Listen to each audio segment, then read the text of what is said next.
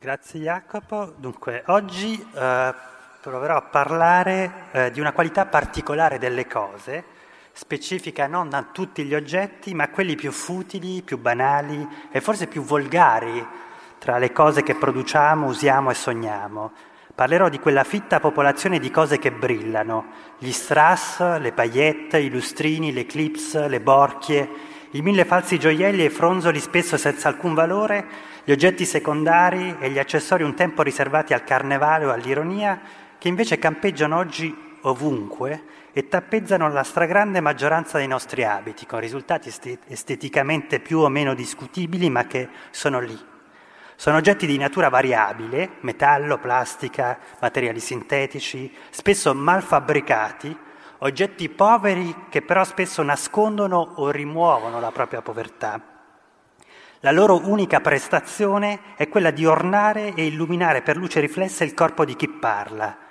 Catturano la luce circostante, inondano il volto il, di, o il corpo di chi li indossa e la, e la restituiscono a chi la osserva. Si tratta di chincaglieria, ma di chincaglieria luminosa, di mercanzia che si esaurisce nel semplice fatto di brillare, al di qua o al di là di ogni valore materiale o sociale eh, delle cose. Insomma, materia che cattura e riflette luce nei suoi aspetti più elementari. Questa proprietà, che con un neologismo giornalistico chiameremo luccicanza, appunto non deriva da una qualche specifica proprietà naturale, è del tutto indipendente dal valore economico e intrinseco dei materiali con cui queste cose sono costruite e non è funzione della loro scarsità né della reputazione di cui godono in società. Ora, se di fronte alla vasta panoplia di oggetti che brillano, che ogni società produce e utilizza, voglio privilegiare la testimonianza di questa forma apparentemente dimessa di cultura materiale, non è per intonare un ennesimo canto sulla degenerazione dei costumi, che è un tic un po' stucchevole, sempre più diffuso tra gli intellettuali oggi, ma eh, perché mi sembra che l'uso di questa minutaglia testimonia qualcosa di importante sulla natura della gloria e soprattutto su cosa desideriamo quando desideriamo brillare, quando desideriamo la gloria. Perché? Uh, dunque, per secoli i gioielli, di cui appunto la luccicanza è una, una sorta di uh, incarnazione ultima e definitiva, sono stati i veri e propri organi della gloria in tutte le sue forme. Erano i gioielli ad incarnare, ad esprimere la, sop- la superiorità politica dei sovrani o la gloria militare dei guerrieri. Erano i gioielli a marcare le differenze di statuto e di prestigio di individui o classi delle società democratiche quali che sia o che fosse il soggetto storico o, o sociale che si definisca come glorioso, quale che sia la forma e la natura del riconoscimento glorioso, che si tratti di onore politico, di celebrità mondana o di gloria sportiva, e attraverso questi piccoli oggetti che brillano, quindi gioielli, trofei, le medaglie, ehm, questi minuscoli trofei che tappezzano il nostro corpo, che diamo concretezza, realtà a quanto chiamiamo gloria. Quindi studiare la mutazione delle cose che brillano, studiare le avventure della luccicanza, significa studiare la trasformazione della gloria, del suo senso e del modo in cui essa esiste, esiste materialmente tra di noi, o se volete del modo in cui noi facciamo esistere concretamente la gloria, del, delle forme simboliche materiali che diamo alla gloria. Quindi per anticipare i risultati della ricerca e dichiarare immediatamente le conclusioni dirò che la luccicanza, questo desiderio di brillare che ha invaso tutte le cose, tutti i nostri vestiti, fino a confondersi con la struttura fondamentale dell'apparire pubblico dei nostri corpi, è un sintomo importante perché mi sembra che ci rivela il modo in cui concepiamo l'apparenza stessa, ma anche la politica e la coscienza. Quindi, in primo luogo, la diffusione di queste clips, borchie, strass, paglietta, insomma la diffusione della luccicanza nel, nell'abbigliamento contemporaneo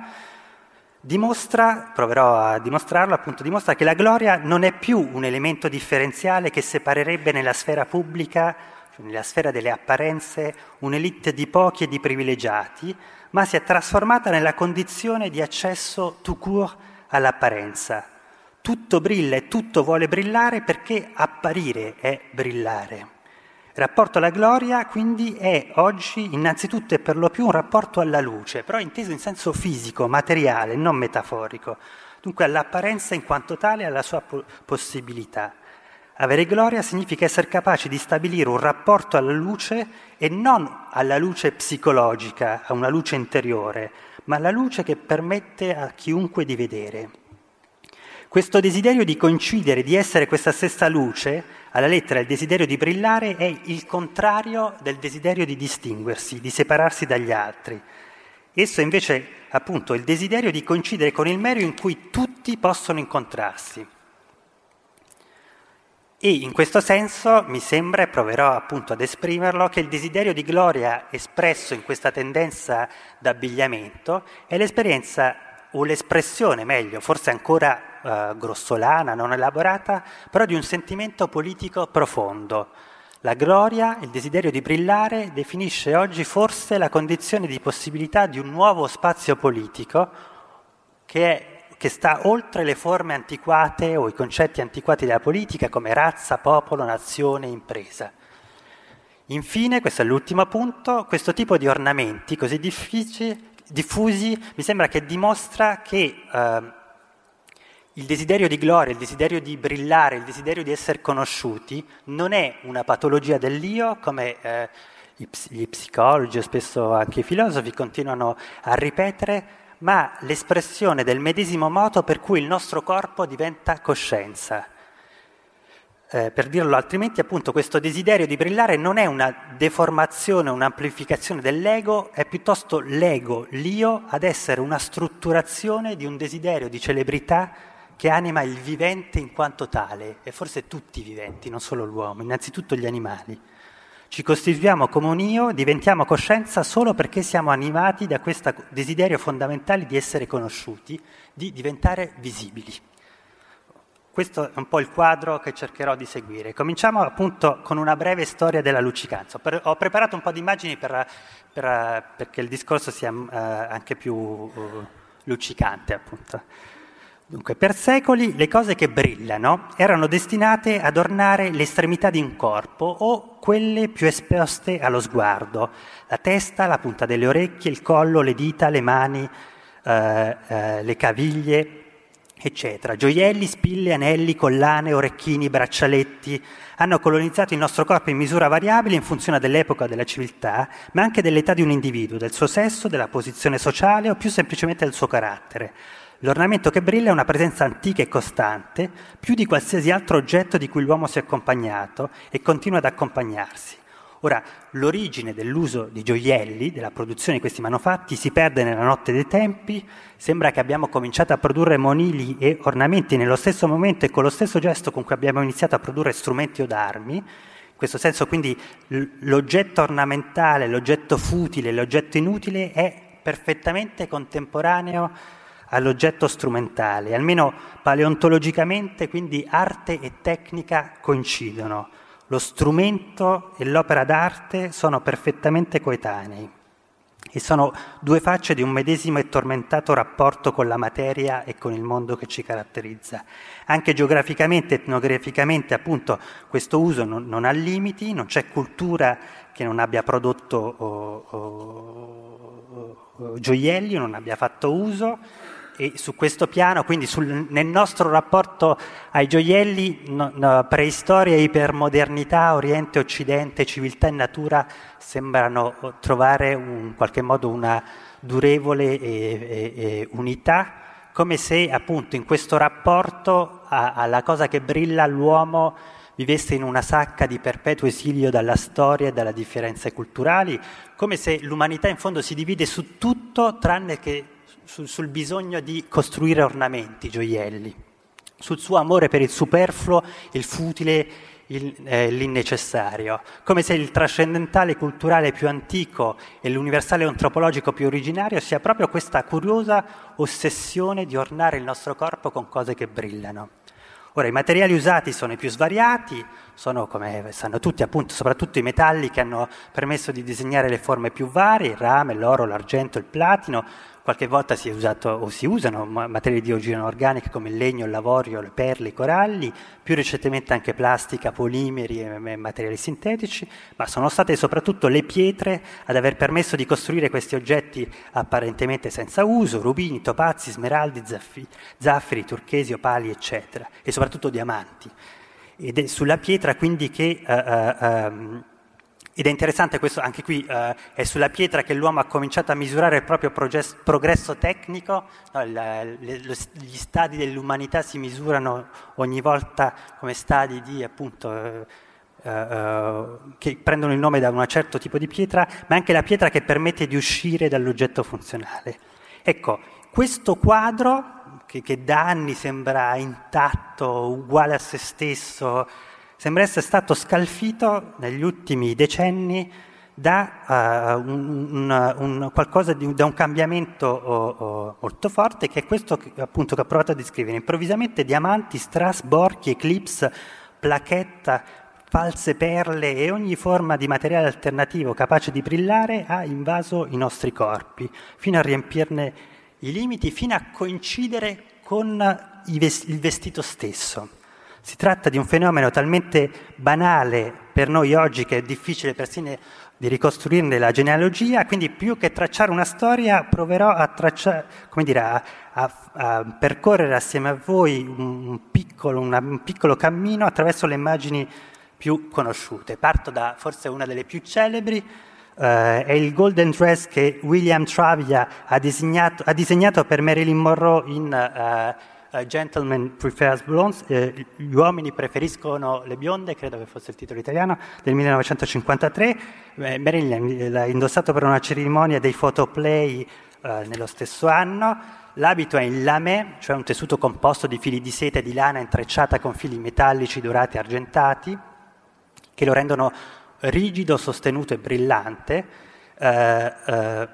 Travi ha disegnato per Marilyn altri abiti all'insegna della luccicanza, qui avete un altro esempio che viene dallo stesso film, e il film del resto contiene quello che può essere definito il manifesto della luccicanza, questa celebre canzone, appunto, I diamanti sono uh, i migliori amici di una donna, che era una canzone composta da Leo Robin e Jules Stein per un musical omonimo di Carol Channing e poi canzone divenuta celebre in realtà grazie al film di Howard Hawks. Una prova immediata appunto dell'influenza del gusto nello stile dell'epoca, appunto di questa cosa, è il, uh, uh, il, um, uh, il, lo smoking, il lamè dorato di Elvis Presley. Cioè, faccio esempi ovviamente spesso esteticamente non particolarmente riusciti, ma stiamo, stiamo facendo un po' una storia del gusto contemporaneo che, che ha dovuto attraversare qualche inferno prima di arrivare alla, ai, ai paradisi che conosciamo. Quindi, ideato dallo stilista, questo abito appunto fu ideato da uno stilista ucraino-americano Nudi Cohen, molto celebre al secolo Nuta Kotlarenko, conosciuto per i cosiddetti nudie suites, cioè dei completi eh, per cantanti folk interamente coperti di strass. Era un uomo capace anche di rivestire le sue auto di strass e oggetti luccicanti. Quando realizza il completo di Elvis, conosciuto come il Gold Lame Suite di 10.000 eh, dollari, nel gennaio del 57 Elvis lo, uh, lo indossa solo tre volte perché il, il, l'abito era troppo rigido e impediva i movimenti i celebri movimenti lambi, pelvici di, di, di, Elvis sulla scena e anche per, un, per appunto il suo carattere giudicato troppo carnascialesco, ma l'abito compare nella, uh, in questo celebre eh, abito, sulla copertina del celebre eh, uh, disco di Elvis. Poi è la moda glam tra la fine degli anni 60 e l'inizio degli anni 70 a rendere popolare queste forme di abiti. Gli esempi più celebri sono appunto quelli di Mark Bolan e ovviamente soprattutto di David Bowie col suo messia Ziggy Polvere di Stelle, una sorta di uh, uh, investimento giocoso, ironico del valore uh, religioso della luccicanza. Ricorderete sicuramente i versi di Starman, c'è un uomo delle stelle che aspetta in cielo, vorrebbe venirci, venire a incontrarci ma pensa che potrebbe impressionarsi, c'è un uomo delle stelle che attende in cielo, lasciate che i bambini lo perdano, lasciate che i bambini lo usino, lasciate che i bambini ballino. Bowie e più in generale il, il, il, glam sdoganano l'uso del glitter, appunto questi minuscoli frammenti di copolimeri, di lamine di alluminio, di diossido di titanio che permettono appunto di creare questi tessuti iridescenti. E glitter rock sarà del resto uno dei nomi del glam rock e negli stessi anni Elton John, anche se musicalmente distante, adotta uno stile, uno stile eh, vestimentario simile e ehm, una delle note più interessanti è appunto i primi, questi uh, cosi rossi sono, di, appunto, uh, sono stivali di eh, Elton John che vengono uh, reinterpretati, saranno reinterpretati negli anni, conoscerete sicuramente appunto la reinterpretazione di Louboutin con i suoi Daffodil Trust, attacco 16, utilizzati tantissimo adesso negli ultimi anni, e gli stivali che lo stilista belga uh, Van der Waals ha creato in collaborazione con la compagnia di diamanti di Arog. La uh, luccicanza del resto ha definito la struttura di moltissimi altri accessori della moda, dal celebre Fantasy Bra di Victoria's Secret fino alle nuove tendenze del make-up uh, contemporaneo. Negli anni Ottanta poi, altra tappa fondamentale di questa storia del cattivo gusto, Bob Mackie disegna celebri mise per Cher e Tina Turner, eh, ma sarà eh, ovviamente Michael Jackson a fare dalla metà degli anni Ottanta del glitter e della luccicanza una sorta di sciboletta di parola d'ordine del proprio stile vestimontario. In lui tutto luccica, le giacche, qui vi ho, vi ho messo anche accanto, ovviamente nulla è nuovo, se uno guarda la storia della moda, appunto questo, questo tentativo di vestire la giacca di, abiti, di cose luccicanti, per esempio questo è un abito molto bello di Schiaparelli, questo è ancora Michael Jackson, questo è Schiaparelli, Michael Jackson, questa è la celebre veste Duc di Schiaparelli, però Michael Jackson le mette dovunque, eh, per esempio nei guanti, nei calzini, nei cappelli, le scarpe, insomma dovunque. Ma lo spirito della luccicanza sembra uh, appunto pervadere la, la cultura popolare, uh, però tra la fine degli anni Ottanta e eh, l'inizio degli anni Ottanta è la haute couture che si riappropria un po' di questo, di questo uso. Uh, Versace mette a punto la tecnologia del metal mesh assieme a degli ingegneri tedeschi, inaugurando una tendenza che attraverso degli esempi celebri, per esempio Issimigliaco, Paco Rabanne, eh, Norman eh, Nurel, Blue Marine, per citare una gloria locale eh, eh di, eh, eh, di, Carpi. Del resto Blue Marine aveva nel proprio logo una luccicanza, o ha avuto per qualche anno. E, e fino appunto alle, stili, alle, alle, mm, dice, alle, alle, sfilate contemporanee, questo è l'esempio di, appunto, sfilata, dell'ultima sfilata Dolce Gabbana, questo è un, un, accessorio, Tom Ford, sempre 2014, questi abiti rivestiti da, di, uh, uh, di, piccoli specchietti che rivestono la luce, la pubblicità appunto di uh, Dior, eccetera e la cultura hip hop poi, comunque sono stati gli anni 90 a portare questa tendenza al parossismo, la cultura hip hop farà della logica della luccicanza lo strumento di definizione della propria identità culturale, reagendo ai movimenti anti-fashion della haute couture di quegli anni, facendo dell'ostentazione di oro e gioielli una specie appunto di... Uh, uh, uh, eh, forma di autoidentità. Ora, la reazione più ovvia a queste, appunto, a queste testimonianze di cultura materiale recente e contemporanea, appunto oggettivamente spesso di cattivo gusto, è stata quella di una comprensibile condanna. L'uso generalizzato e indiscriminato di questi ori e ninnoli sarebbe l'evidenza della degenerazione dei costumi, degenerazione appunto in senso figurato, eh, ma soprattutto in senso letterale, perché gli esempi sarebbero appunto una forma di,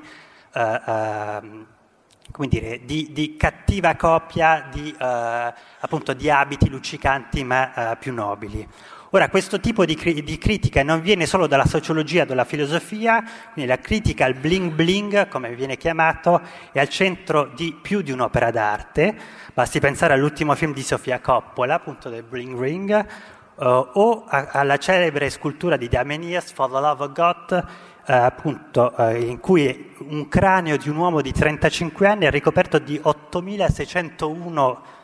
diamanti per un valore complessivo di 74 milioni di euro,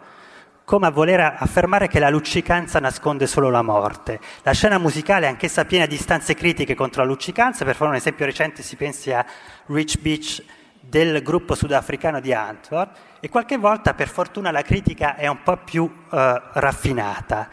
Nel videoclip del musicista francese Gesaffelstein, la, regi- la coppia di registi Flora e Manu, conosciuti per i loro video pubblicitari e per uh, i videoclip realizzati per il celebre gruppo di musica elettronica M83, ha messo in scena una figura in tutto simile ai personaggi della scena hip hop, che a un certo punto del video fonde tutti i propri gioielli in oro in una vasca e poi si bagna in questa uh, uh, vasca nel liquido durato e ne esce fuori appunto uh,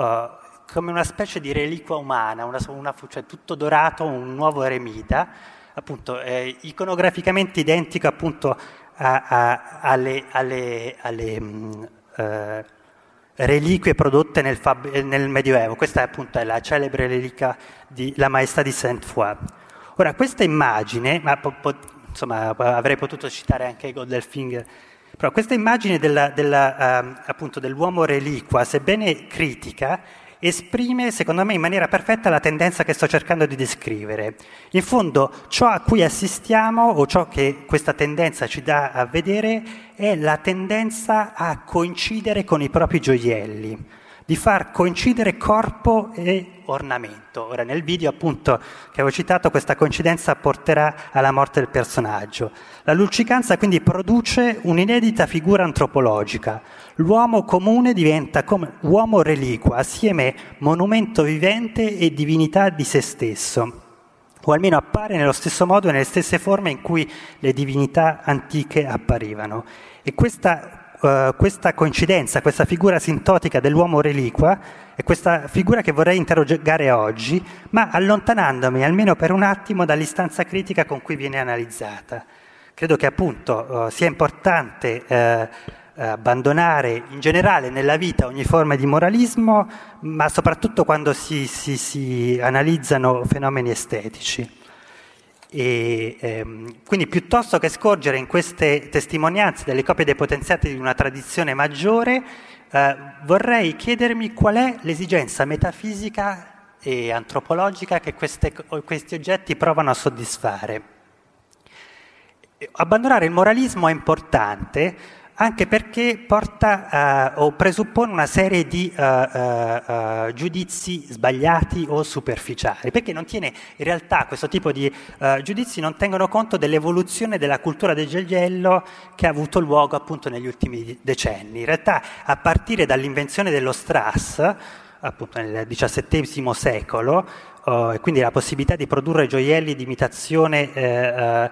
eh, e di commercializzarli, appunto, la Bijou Couture ha percorso una lunga strada che l'ha portata a un rinnovamento totale dei materiali utilizzati, che appunto è passata attraverso il glitter, il diamante sintetico, la plastica e che ha permesso a un numero sempre più vasto di materie di trasformarsi in gioiello, quasi a voler estendere la luccicanza ad ogni forma di materia.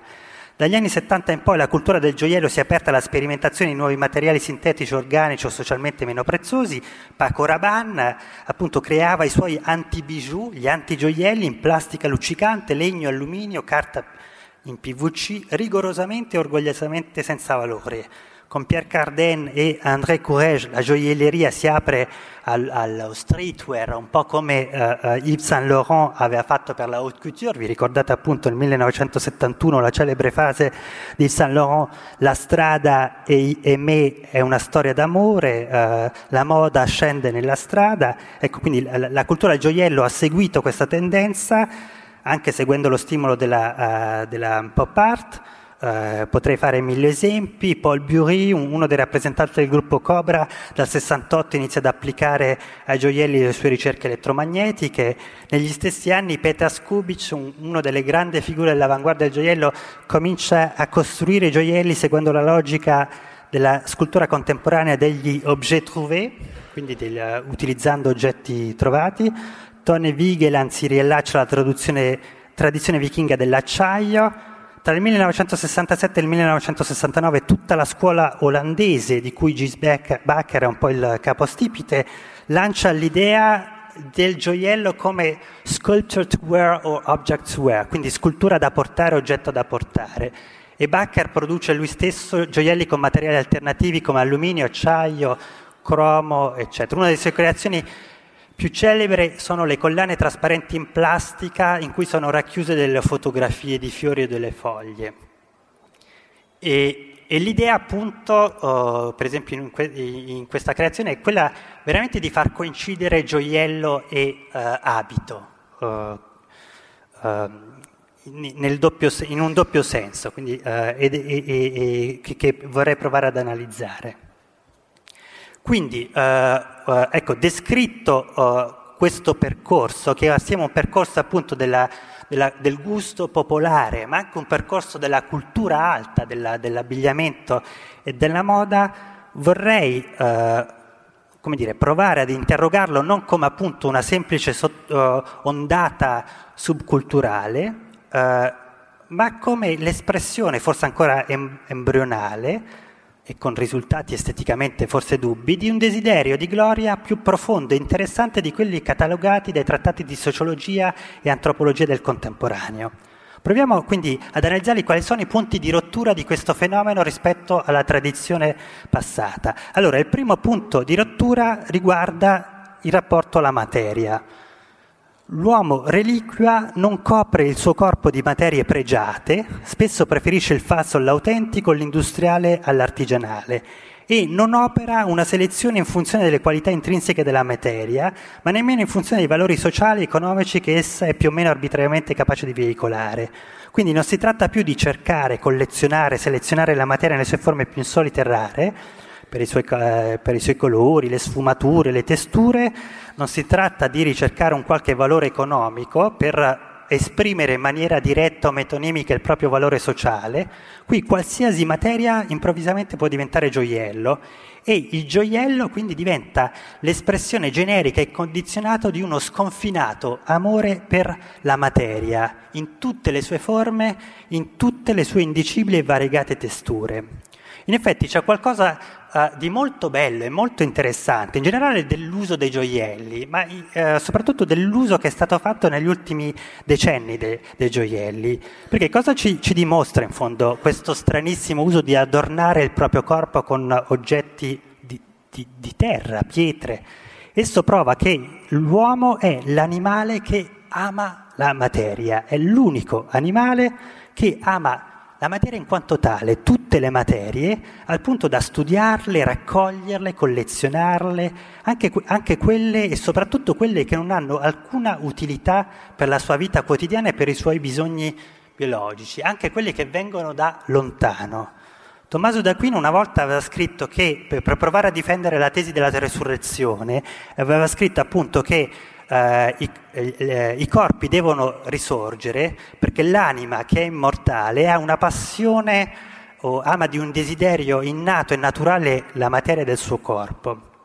E quindi il corpo deve risorgere per evitare di lasciare questo desiderio insoddisfatto, altrimenti le anime immortali sarebbero tristi e malinconiche. E si potrebbe dire che il giudizio di Tommaso è limitato, in realtà l'anima umana ama tutta la materia, tutte le materie del mondo oltre il suo corpo anatomico.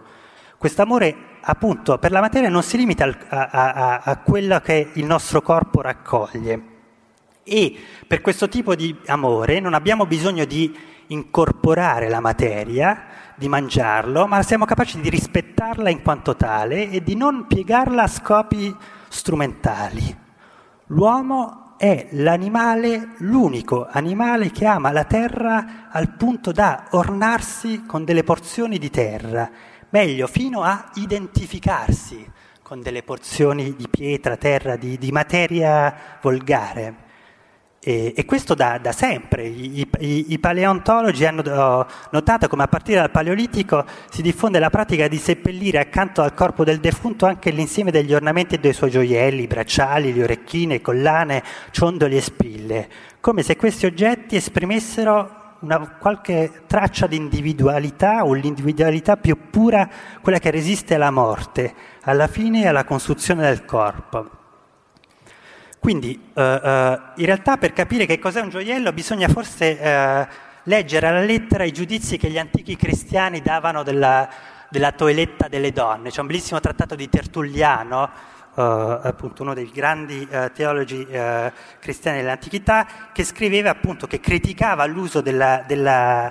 della, del, del, dei gioielli dicendo che appunto l'oro e l'argento cioè le principali materie dell'ornamento mondano, non sono altro che ciò da cui vengono, cioè terra. Terra che in più ha ricevuto, scrive, le lacrime dei lavoratori condannati nelle officine mortali delle maledette mine.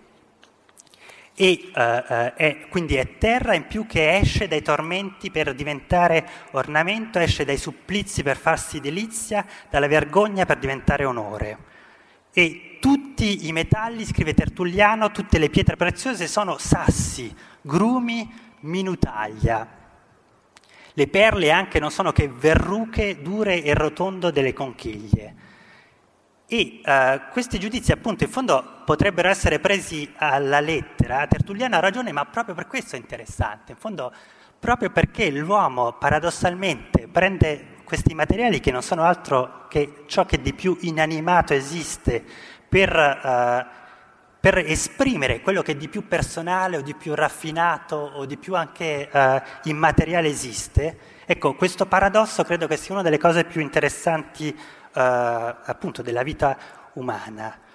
Eh, in qualche modo quindi l'amore per i gioielli è la forma più estrema di materialismo, una forma appunto di amore estremo per la materia e di adorazione, ma della terra, ma si tratta di, di, culto, ma si tratta di un materialismo metafisico, perché appunto riconosciamo senza volerlo alla terra, alla, alla, alla pietra, ai sassi, la qualità di un Dio, la gloria. Quindi primo punto è che i gioielli ci dicono già qualcosa della natura della gloria, eh, cioè il fatto che questa proprietà è, eh, è, una proprietà anche, o comunque transita prima di, o prima o, o, o anche, eh, o, oltre a transitare nei soggetti umani, transita anche, o prima di essere una proprietà di soggetti di dei, è una proprietà della materia eh, più, eh, eh, della materia inorganica. E al punto tale che appunto che per dimostrare di avere gloria o per dimostrare lo scarto di gloria che ci separa dagli altri, per provare e mostrare la nostra distinzione sociale, abbiamo bisogno di colpire il nostro corpo di frutti della terra. Quindi l'uso di gioielli è una, una strana forma di totemismo mineralogico, uh, cioè tracciamo dei limiti invisibili nella nostra società che corrispondono ai limiti del valore delle diverse materie. Articoliamo la società in tribù seguendo come principio di articolazione gerarchica il valore delle diverse materie. Uh, quindi cioè,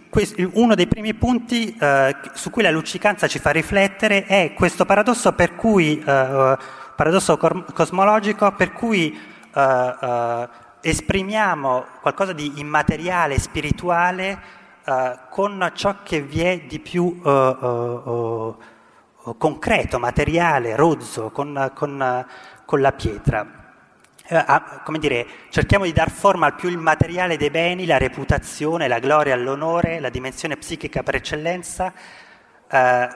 appunto identificandoci con le forme più inanimate della materia. E quindi il desiderio di gloria coincide con il culto della materia al punto da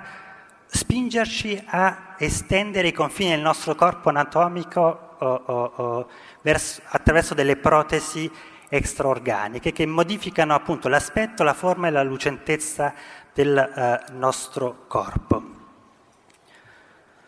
Secondo elemento, questo, legato, questo, era un elemento più legato all'uso dei, dei gioielli, che cosa ci dice dell'uomo questa strana pratica, dell'uomo in quanto animale. Secondo punto invece più legato a questa evoluzione del, del gioiello.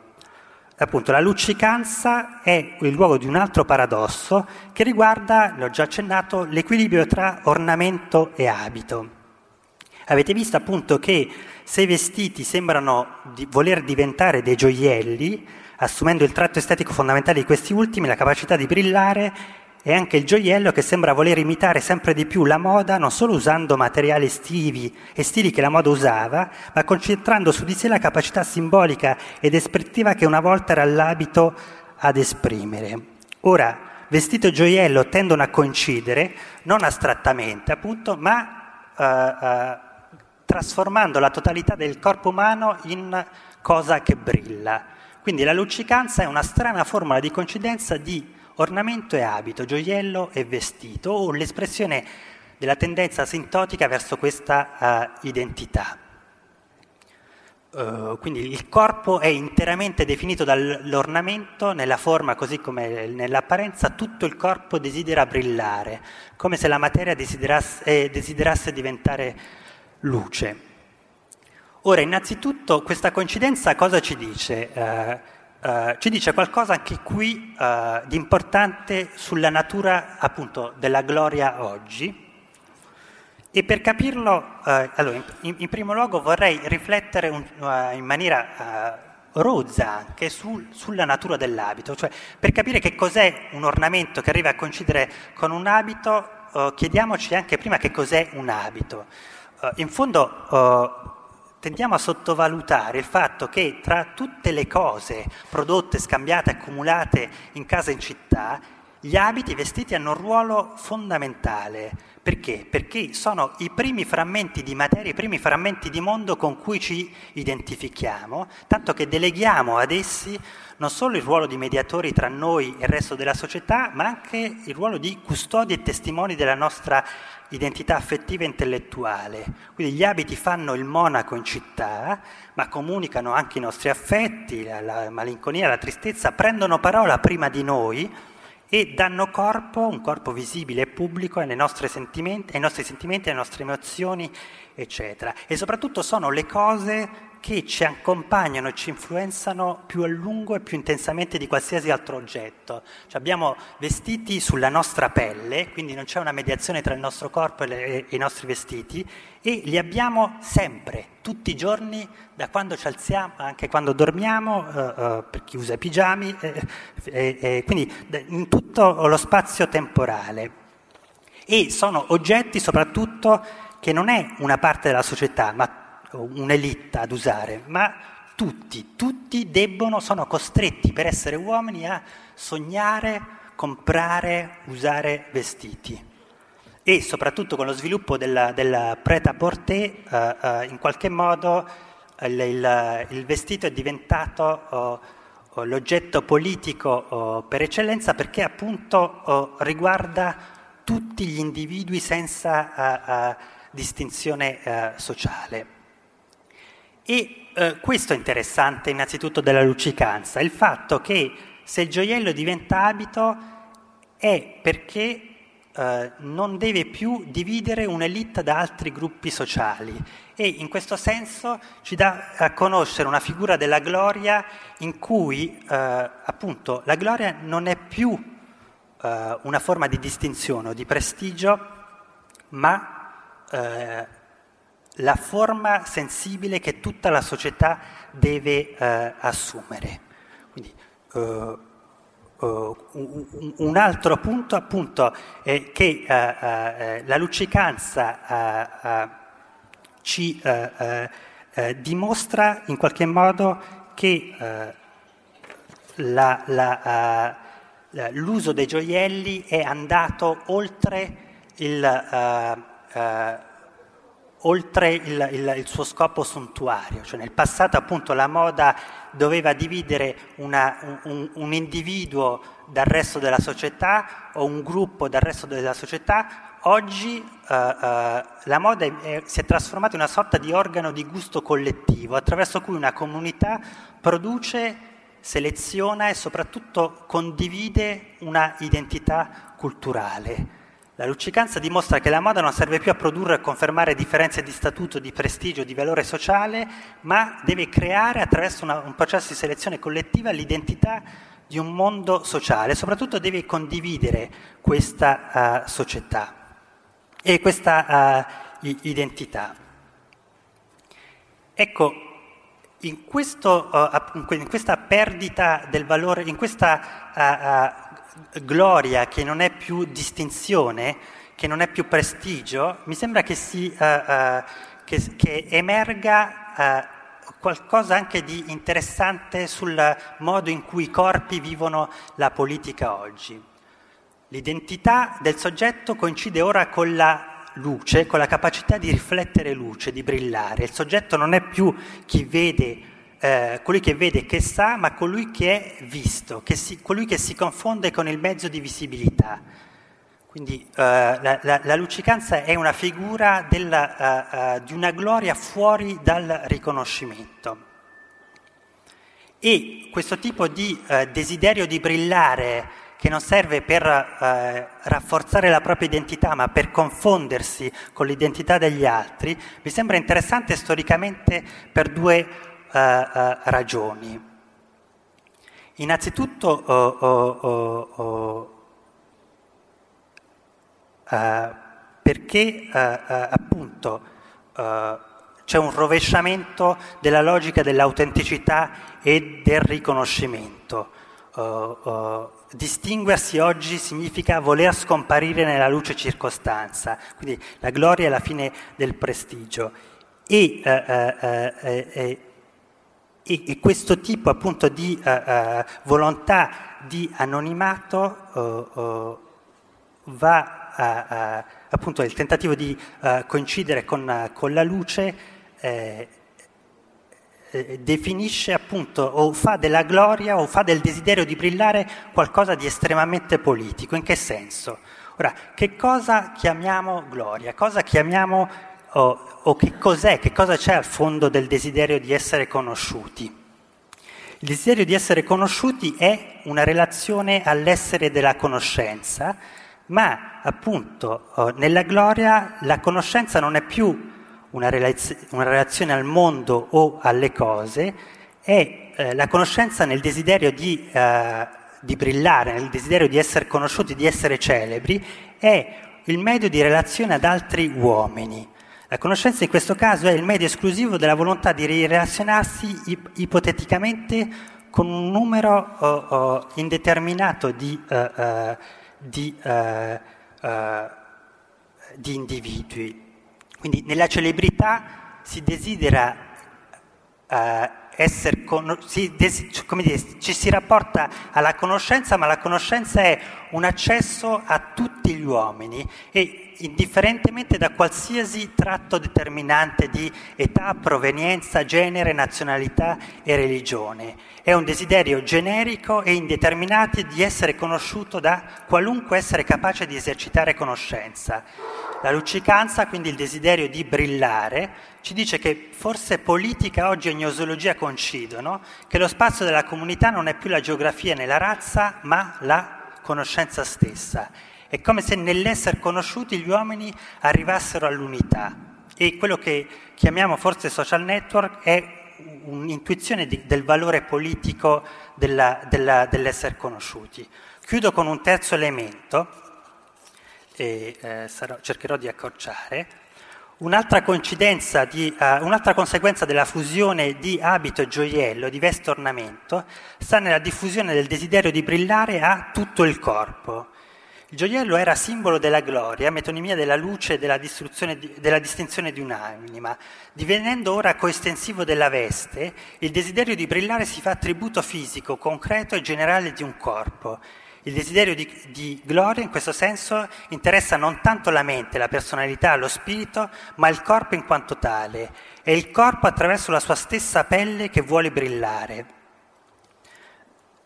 E eh, eh, eh questo, questa dimensione importante eh, è sostanzialmente trascurata da molte teorie del riconoscimento della celebrità. C'è un desiderio di brillare che abita il nostro corpo, ma non solo il nostro corpo, tutti i i corpi naturali,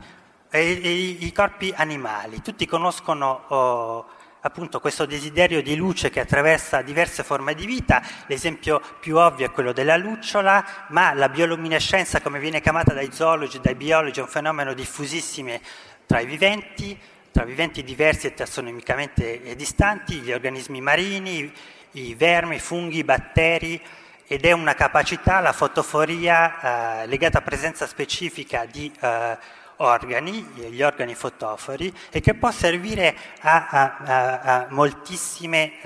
a moltissimi scopi. ecco, in fondo la, la, la, la, tendenza che ho provato a descrivere è un, una forma di reminiscenza o recupero o articolazione culturale di un desiderio quindi che esiste in natura prima del, appunto, esiste in qualsiasi uh, animale e uh, Elemento, questa constatazione ci permette quindi di, di, in qualche modo di, uh, di, cogliere nel desiderio di gloria che si esprime nella luccicanza un'esigenza in qualche modo preculturale e presociale, cioè qualcosa che uh, uh, ci viene non per il fatto di, essere, di partecipare ad una cultura o per essere individuo sociale uh, o per, per, partecipare ad una uh, forma di società, ma perché i corpi animali desiderano brillare. Questa ancestralità fisica e uh, quindi, come dire, la luccicanza è una specie di movimento attraverso cui cerchiamo di supplire culturalmente a un difetto anatomico, culturale e eh, zoologico, all'incapacità di produrre anatomicamente luce. Ora, questa ancestralità fisica e filogenetica del desiderio di brillare non è solo importante per capire la natura presociale e preculturale della gloria, che dunque non può essere ricondotta a un desiderio umano e troppo umano, esso ci dice qualcosa di più profondo del modo in cui la conoscenza esiste per i viventi e uh, ci dice qualcosa su come i viventi, uomo compreso, si rapportano all'essere della conoscibilità. In fondo la bioluminescenza, la capacità di brillare, eh, è la forma più radicale ed eccessiva di quella tendenza ad apparire che secondo i biologi definisce tutti gli animali superiori. Secondo un celebre eh, biologo eh, svizzero Adolf Bormann che, studiato, che ha studiato per tutta la vita l'apparenza degli animali, perché gli animali hanno pelle colorata o hanno un'apparenza così diversa l'una dall'altra, che cosa significa eh, esistenzialmente per un animale il fatto che ha una forma visibile e questa forma visibile mette in gioco l'esistenza e la sopravvivenza fisica di, un, uh, di tutti gli animali. Ora, per Portman uh, uh, si tratta appunto oh, di qualcosa che inizia per la vita animale appena la pelle cessa di essere trasparente, quindi di, appena la pelle degli animali, nel, nel, dire, nell'evoluzione delle forme animali, appena la pelle diventa opaca, eh, l'animale è costretto a comunicare attraverso la pelle qualcosa di diverso semplice, eh, dai semplici processi fisiologici eh, che, lo, che lo caratterizzano internamente. E la pelle quindi uh, diventata opaca cessa di essere semplicemente un limite di protezione e diventa un organo speciale che serve a costruire l'apparenza, a essere visti, a diventare visibili, ad essere conosciuti. La, grazie alla pelle il corpo animale diventa organo di visibilità, un polmone di luccicanza in qualche modo. E pelle e luccicanza ci dicono che tutti i viventi superiori per tutti i viventi superiori il bisogno di essere visti e conosciuti, il bisogno di brillare è quindi anteriore e più antico e più profondo di quello di conoscere. Se desideriamo essere conosciuti da chi non conosciamo, questa è la definizione più celebre che si è data della celebrità, appunto, è un, uno sociologo americano che ha, dato, che ha definito la celebrità come il fatto di essere conosciuti da chi non conosciamo. Quindi se c'è questo desiderio nell'uomo è anche perché il desiderio di essere conosciuti è, più, è biologicamente eh, più antico di quello di conoscere. E questo dato biologico mi sembra che ci, ci costringe a riflettere a, a trarre eh, in due sensi. In primo luogo ci permette di, di allontanare un pregiudizio sul presente. Si è soliti considerare il nostro tempo e la società dello spettacolo come una forma di perversione dei tempi antichi. Allora, nell'antichità la massima fondamentale era conosci te stesso, oggi tutti aspirano ai 15 minuti di celebrità di cui parlava uh, uh, Warhol. L'antichità elogiava il desiderio umano di conoscenza, pensate all'Ulisse di Dante, fatti non foste per vivere come bruti ma per seguirvi a tutti a conoscenza, pensate all'inizio di Aristotele che dice tutti gli uomini eh, eh, desiderano naturalmente conoscere, quindi l'uomo si definisce a partire dal desiderio di conoscenza, oggi tutti gli uomini desiderano essere conosciuti. E questa inversione, mi sembra, non ha nulla di patologico, anzi al contrario risponde a un bisogno più essenziale di sopravvivenza. Da questo punto di vista forse gli antichi erano, più aliena- erano gli antichi ad essere alienati e non noi. In fondo per potersi conoscere, per poter conoscere noi stessi, è necessario innanzitutto darsi a conoscere, costituirsi come oggetti conoscibili a se stessi e agli altri. Per poter diventare autocoscienti, per poter diventare un ego, gli uomini, ogni uomo, deve innanzitutto iniziare a diventare conoscibile, deve divenire capace di riflettere luce, deve poter brillare. Solo chi sa brillare può conoscere se stesso. Solo chi si è fatto realtà conoscibile luce può desiderare la conoscenza la luccicanza, questa apparente deformazione della gloria antica, questo desiderio generalizzato di brillare che invade il nostro corpo, ci dice qualcosa di più profondo sulla, essere, sulla nostra natura di essere coscienti. Non è il desiderio di gloria ad essere un cancro della soggettività, in realtà è la soggettività ad essere un cancro della conoscenza. L'ego è qualcosa che non riesce a vivere nelle pareti stresse strette dell'anima, deve inondare, metastatizzarsi nella materia circostante, deve darle forme, portarla alla luce. Solo in questo modo, solo una volta che avrà fatto brillare il corpo e i corpi, potrà conoscerli. Solo quando brilliamo e perché brilliamo possiamo dire io. L'io è solo il nome più antico della luccicanza. Grazie.